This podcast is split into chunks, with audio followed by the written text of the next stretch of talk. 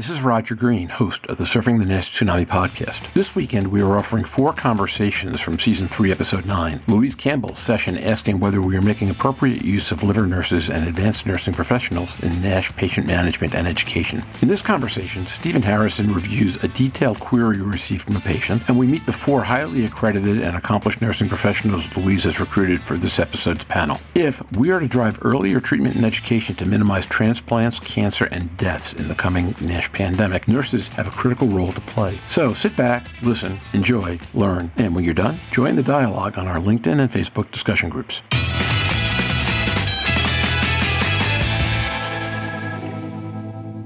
Stephen Harrison I'm so glad you're in charge of this episode, Louise. You command authority and respect from all corners of the planet. So you're getting mine from San Antonio, Texas, and it's happy. I'm just thrilled to be here to learn from you and your colleagues because there's so much that we don't talk about relative to the nursing side. And I, I'm just looking forward to hearing that perspective today. So I've been itching for this episode, and I'm glad it's finally here. Louise Campbell. Fantastic. Nothing like something to live up to, ladies.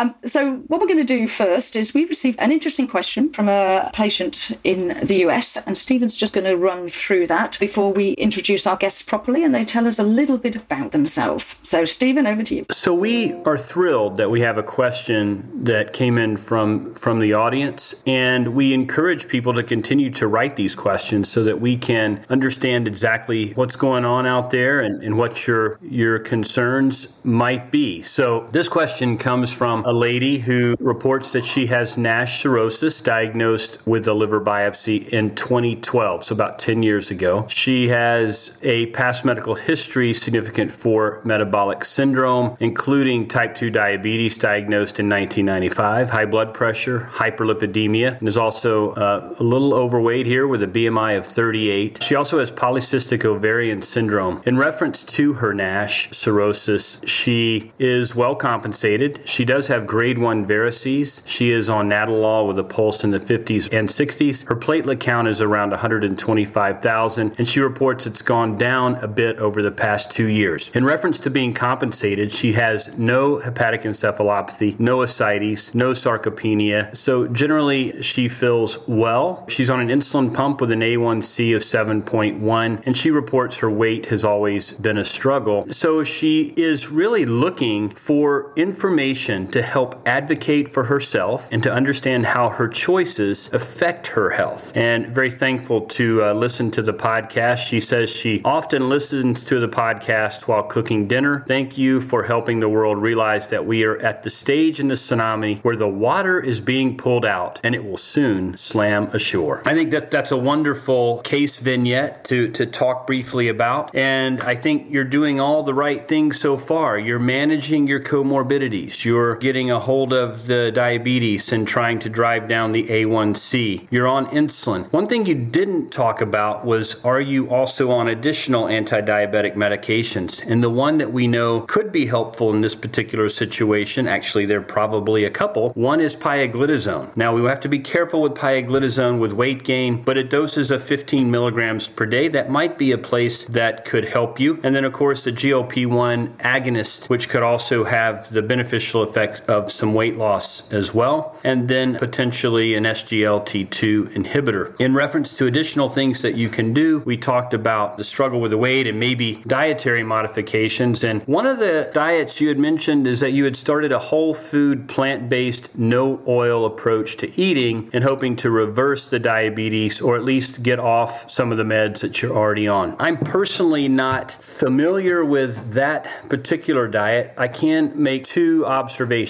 Number one, we know that carbohydrates are converted to fatty acids and are delivered to the liver in the setting of excess nutrients. So we want to be careful in eating carbohydrates. So I tell my patients cut out the bread, rice, pasta, pizza, potatoes, tortillas, that sort of thing. And to also increase your exercise to the ability that you can, both in building lean muscle, so in weight training, and also also aerobic in walking or riding a bike bike or a row machine or something along that line. And you can have little watches now, either Fitbits or Apple Watches or whatnot, that can track the number of steps you do. And you want to know how many you're currently doing. Let's say it's maybe 1,500 to 2,000. And then you want to try to double that and then triple that number to try to get to 10,000 steps a day. All those are additive and helpful. As far as things that don't really help you much, I would say there's a lot of people that come to me asking about milk thistle, turmeric, coumarin, things of that sort. None of that has proven beneficial in driving down inflammation. Oh, there's one thing I want to talk about with fats. You mentioned working with a no oil approach. So, one thing we are learning more and more about is that triglycerides, or specifically omega 3s and omega 6 fatty acids, there's a ratio that's better for people with fatty liver. And that is we want to have low amounts of omega 6s and high amounts of omega 3s. When you do that, you shut down arachidonic acid cascades, drive down inflammatory responses, and that ultimately should have a positive impact on your liver health, including the scarring and fibrosis. Remember, the liver heals just like the skin does. When you get a cut on your skin, you form a scab. When you injure the liver, you form a scab. We call it scar tissue, not a scab, but it's essentially the same thing. It's not bad for the liver to have scar tissue, it helps the liver remodel. We only get into trouble when we don't take away the insult that's driving the injury that leads to the accumulation of scab over time that once it gets so severe, it begins to cause the liver to not function properly. So that would be important. The final thing I would mention to you relative to diet is coffee. There's a ton of data out there now supporting the use of regular drip coffee, uh, and probably because of the phenols in the coffee bean itself that are helpful. So, two to three cups a day, as long as you don't have a history of atrial fibrillation or some sort of dysrhythmia, you're probably going to be okay. Remember, decaf does not work. That's what I would tell you to do. And also be alert to new options for pharmacotherapy. You know, our drug development pipeline is robust, and we uh, are hopeful to have our first approved drug within a year and a half or so, ideally. And if you're eligible or can get into a clinical trial for cirrhosis, I would advocate for that also. So let me stop there. What I'm going to ask is each person, I'm going to read your names from my screen going round and ask you to just get detail, two or three minutes about yourself and one fact, because we always liked our one fact most people wouldn't know about you. So some of these I'm going to be very interested in. I've known most of these guys for a very long time in different guises, and some of these I don't know. So, Michele Clayton, introduce yourself. Tell us where you come from and your skill set. Michele Clayton. Thank you, Louise. My name's Michele Clayton. I work in Leeds in the United Kingdom. I've been a liver nurse for many, many years. I was just thinking about it, and approximately 30 years now. And I've really enjoyed my liver nursing career, and one of my big focuses is around liver education for nurses. So I've worked at King's a number of years ago, and then the rest of my career I've been in Leeds, and that's either been on the Leeds Liver Unit or at the University of Leeds, where I do a sort of part time lecturer role as well. One of the things for myself is that really tried to promote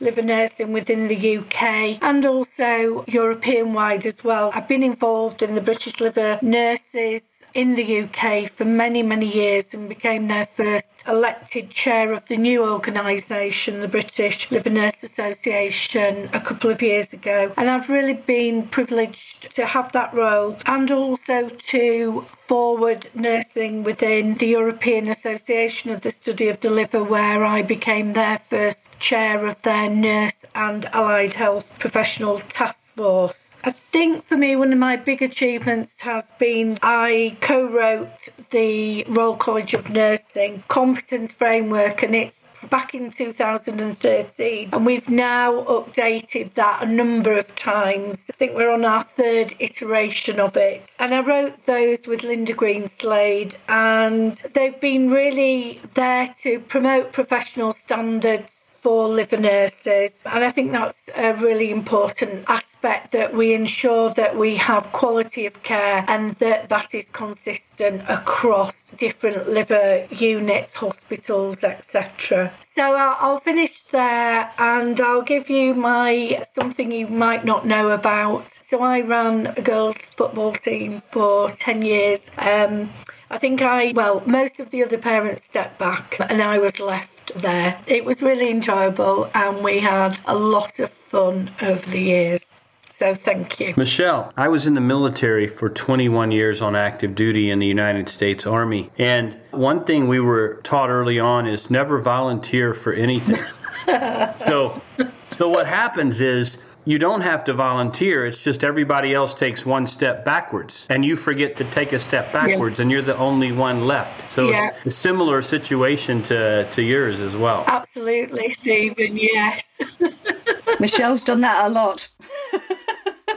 Okay, Patrizia, tell us a little bit about yourself and your background that you bring into it. Patrizia Künzler. Yes, thank you. My name is Patrizia Künzler. I'm a Swiss registered nurse. Uh, hopefully, I can follow the conversation today as I'm not a native speaker. For 25 years, I work in the clinic for hepatology at the tertiary hospital here in Switzerland. And in parallel, as I could not study nursing science in the beginning, I started some years later and I have done bachelor master degree as well and completed my PhD in 2020. So in my older years I have started to doing my own clinical research and I really like to do this. I would say my greatest interest is in new models of care, especially for patients with liver disease and I'm happy to have a good colleague in another hospital in Switzerland because we are the only ones here who are specialized nurses in liver disease and so we are developing and testing now new ways of nursing in liver care.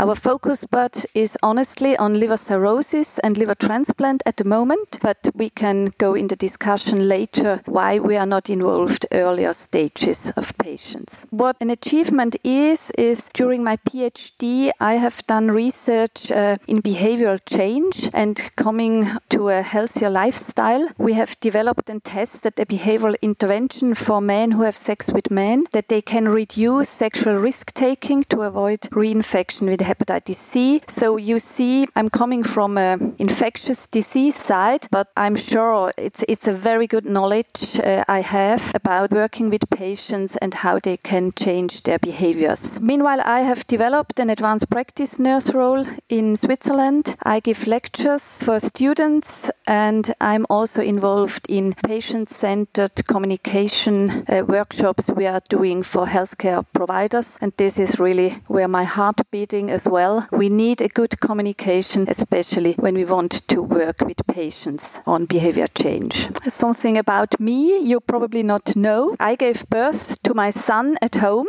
and this was not because of mistrust to the hospital or the midwives, but uh, it was unexpected, and I was happy to have my husband helped me through. So yeah, that's the the family story here, and all uh, start to laugh when we speak about. Well, that beats running with the bulls in Pamplona, I have to say. having a baby at home with your husband. You did know you were pregnant. Oh, I did. I do hope so. yeah. That, that, gives new meaning to the word date night. Yeah. Absolutely, go for it.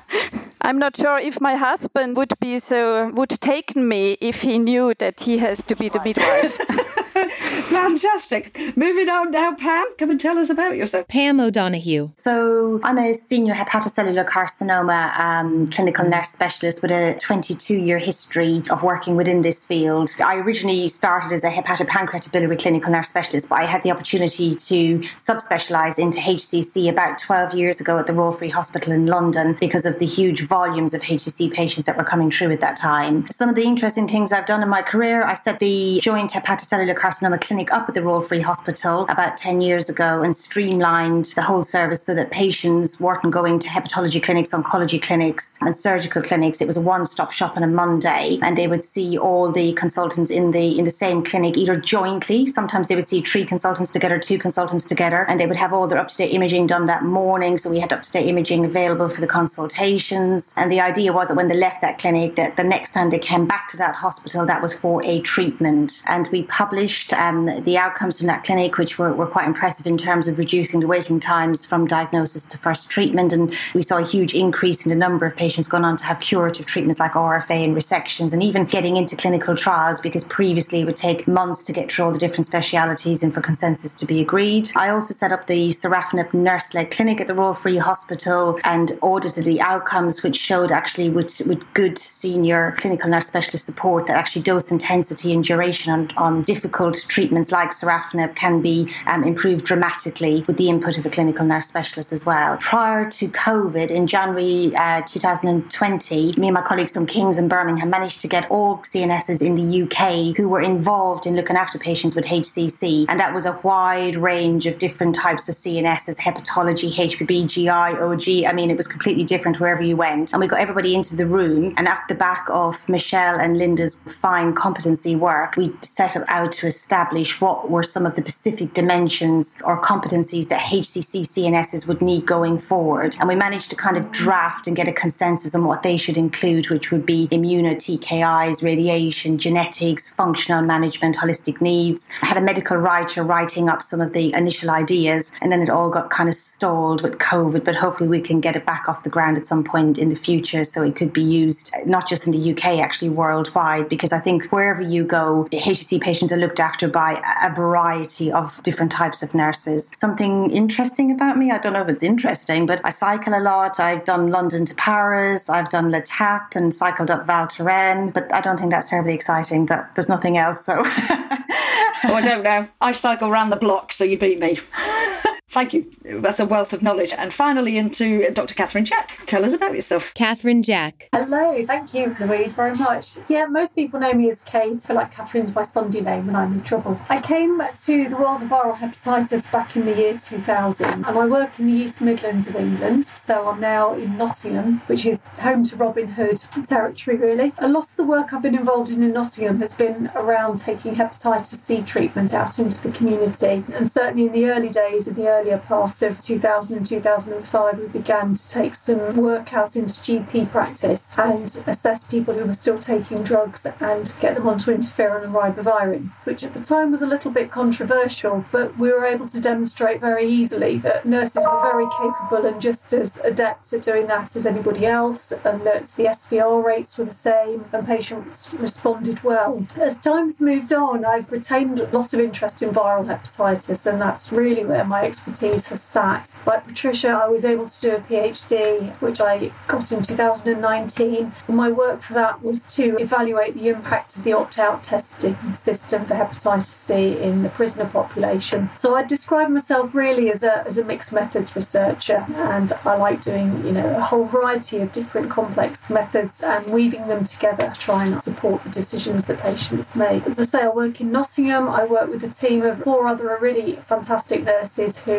I feel very privileged to work with, and we have some great consultants. And we also have pharmacists. We have a dedicated pharmacist and a pharmacy technician with our team as well. So a lot of emphasis on our, our wider AHP colleagues as well. In terms of something a bit different about me, um, the only thing I, I do on my days off sometimes is ballet, which usually makes people laugh because I'm not really skinny, but I don't wear a tutu and I can't do the um, splits, but it's all good fun. And now, back to Roger. We hope you've enjoyed this recording. If you have any questions or comments about the content of this conversation or the entire episode, please send an email to questions at surfingnash.com. We will be back next week to look at different estimates of the size and structure of the NAFLD and NASH populations in the US, UK, and Germany, and to ask what we can infer from these different estimates about the scope of the disease today. Until then, keep your distance, stay safe, enjoy the weather, whatever it is, as best you can, and we look forward to seeing you soon on Surfing the NASH Tsunami. Stay safe, surf on. Bye bye now.